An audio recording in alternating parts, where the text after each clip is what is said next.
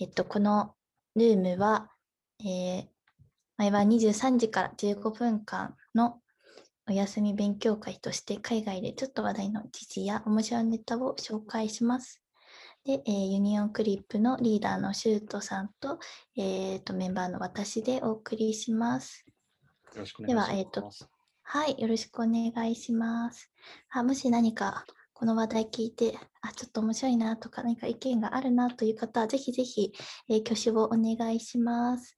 では、そうですね、どどうします？どっちからいきます？今日は僕から喋りましょうか。昨日は、はい、ゆうさんからだったので。はい、お願いします。僕今日朝、あのクーリエジャポンの記事を見ていて、あのアメリカのブルームバーグの記事ですごく面白そうな記事があったので、ちょっと持ってきたんですけど、あのアートとか、それこそワインとかって、まあ、あの皆さんね、あの投資先っていうか、あのこう大会の投資先としてよく知られているものだと思うんですけれども、この2021年、注目すべき、えっと、この大会の投資先おすすめ5選っていうのが載っていて、それがすごく面白そうだったので、今日はちょっとお話をしたいんですけれども、これもう僕一気に喋っちゃっていいですか？じゃあ行きましょう、お願い、あ、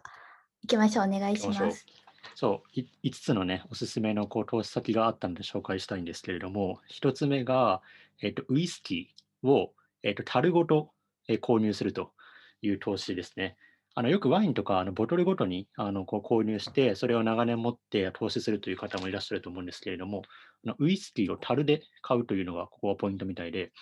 あのワインとかって樽から瓶に移すときに、あの瓶に移してもきちんと線をしておけばあの熟成っていうのがされるんですけど、ウイスキーに関してはあの樽から出してしまった瞬間にこの熟成が止まってしまうみたいで、なのでこの投資というポイントで言うと、樽を丸ごと買うっていうのがすごくいいみたいです。まあ、あのリスクとしてね、あの倉庫に保管されてる間とかに、例えば樽が破損とかすると、まあ、劣化してしまうのでね、なかなか難しいんですけれども、あの投資のこの価格としては、1樽115万円ぐらいからできるよとまあ、最高級品だと7000万円ぐらいのやつもあるみたいなんですけど、なんかそういうね、100万円単位ぐらいからそういう投資ができますみたいなことでね、書いてあったので、すごく面白いなと思いました。で、あと、まあ、4つもちょっと簡単に紹介したいんですけれども、この中で、えっとね、アーティストの楽曲の一部、著作権に投資をするっていうのと、あとは、えっと、復元された野生を自分で作って、それに投資する。で、もう一つが、えっと、虫の畑、虫畑を作るっていうのと、えっと、最後が、えっと、自分の庭を投資先としてこう活用するみたいな、そういう、えっと、5つの方法が記載されていて、まあ、いろいろね、すべて面白いなと思ってたんですけど、まあ、特になんか簡単にできそうなもので言うと、あの自分の家の庭、裏庭っていうのを投資さ、えーと投資対象として考えるっていうのはすごく面白いなと思っていて、あの自分たちの家の裏庭っていうところをこうきちんと整備をして、でその整備された状態、整備された庭を作った状態で売却すると、あの家の価値が3%とか4%とかの価格でね、あのね、えっと、こう、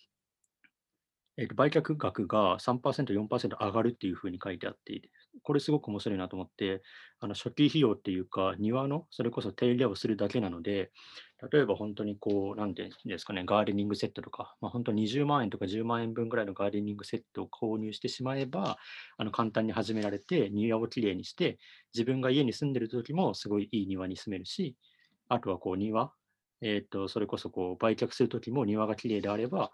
えっと、すごいいい価格で家が売れるっていう、このね、投資っていうのがすごく面白いなと思って、今日は持ってきました。ありがとうございます。そうですね、海外の方ってめちゃくちゃガーデニング好きじゃないですか。うんうん、私、フランスにいたんですけれども、まあ、いたといっても2年間ですが、あのフランス人のこう趣味ランキングみたいなので、ガーデニングがトップ10に上がっていて、すごく面白いなと思いました。そうですよね。僕もロンドンに住んでいた時とか、ガーデニングっていうか、それこそあの大家さんがガーデニング大好きな人で、それに感化されて、僕も日本帰ってきてから、それこそコロナ禍だったんで、あのガーデニングやろうと思ってホームセンターに行って、土だったりとか、なんかレンガとか買ってきたんですけど、あの買うので満足しちゃって、いまだに僕はそれ倉庫に全部ありますね。お じゃあここれから緑に囲まれて。すすごいめんどくさがりなんですよね、あれやるの。なんか、僕なんかお花とかってもっと簡単に育てられると思ってたんですよ。本当動物の森みたいな感覚で。なんですけど、なんかお花とかってあれね、育てるのすごく難しいみたいで、なんか季節とかもあるし、なんかその水をやらなきゃいけないタイミングとかっていうのもなんかいろいろあるみたいで、あ、これも全部覚えて、こんなにガーデニングってなんか戦略的にやらなきゃいけないんだと思った瞬間に慣れてしまってね、あのまだまだそうこれ眠ってますけど、いつかやりたいなと思ってます。ぜひぜひ、まあ、私もあ実はあのサボテンを枯らしたことがあって。いや、サボテンを枯らしたんだ、すごいね。はい。まあ、あの難しい、難しいっていうか、なんでしょうね、やっぱこの愛を持って接しないと枯れちゃうみたいなのかなっていう発見をその時あ それはもう間違いない、本当に。植物もね、生きてるからね、適当に扱うと死んじゃうんですよ。ですね。では、えっと、またちょっと何かポンというなんだろうな、えっ、ー、と、シュートさんが紹介してくれたことに対して、ちょっとコメントがあれば、また後でね、していきたいと思います。ということで、私は何を持ってきたのかっていうと、私はですね、えっ、ー、と、ニューズウィークの日本語版ですね、から、どこの、世界のどこに引っ越したいかみたいな、このランキングがあったんで、面白いなと思って持ってきました。で、はい、Google の検索データからあの弾き出されたんですけれども、世界でどこの国に引っ越したいっていうのが、えーと、ランキングで1位だと思いますか？えっと、世界でそうだな、よく言われるのは、オーストラリアのメルボルンとか人気って言いますよね。ああ、人気ですね。えっと、そうですね。まあ、英語圏なのは当たりです。おただ、どこなんだろう？えっとですね、まあ、移民の方々とかに対しても結構あの福祉があるとか、働くところがあるとか、そういったところですね。あと、じゃあ、寛容そうだから、えー、でもどうだろうな。アメリカはでも違うと思うんだよな。カナダとか。そうですね。お、正解です。カナダです。すげえ、いい、いい感じ。はいうん、まあもちろん、あの、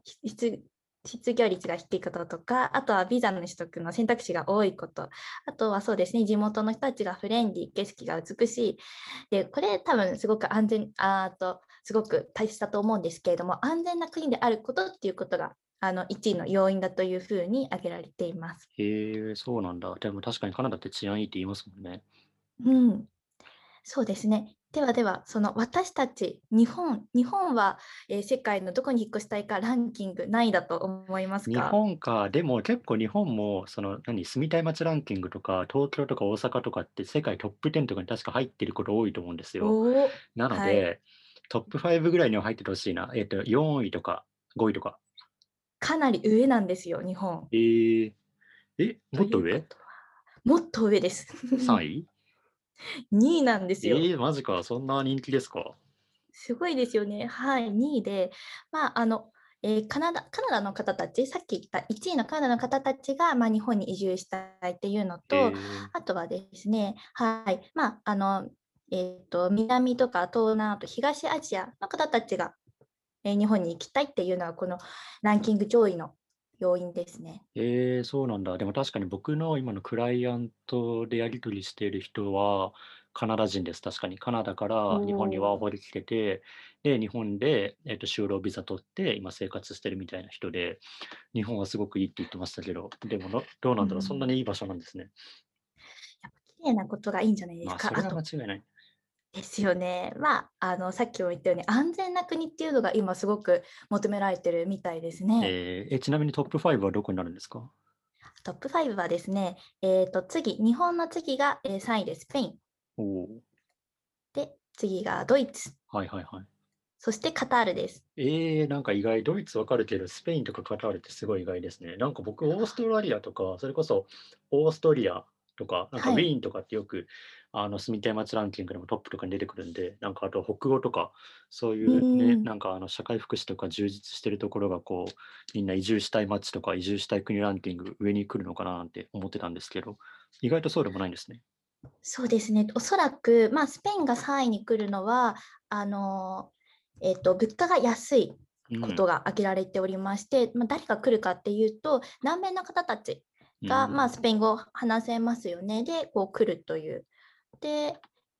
ドイツだと、その欧州に住んでる方々がドイツ行きたいみたいな感じらしいですよ。うん、そうなんだ。確かに、でもね、言語、まあ、言語って結構生活するには大切ですもんね。そういう意味では日本が2位に入ってるのも僕すごいなって思いますけどね。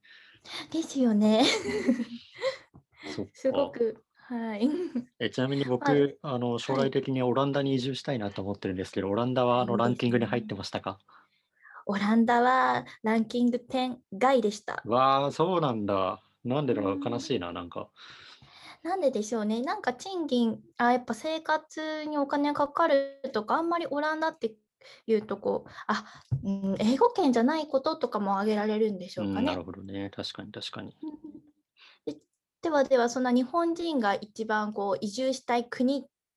で挙げられているのはどこだと思いますか？日本人が移住したいのは僕はもう間違いなくオーストラリアとかだと思うんですよ。っていうのも時差もないし、英語う圏で、なんん、か比較的こはい。う暖かくて気候がいいイメージ。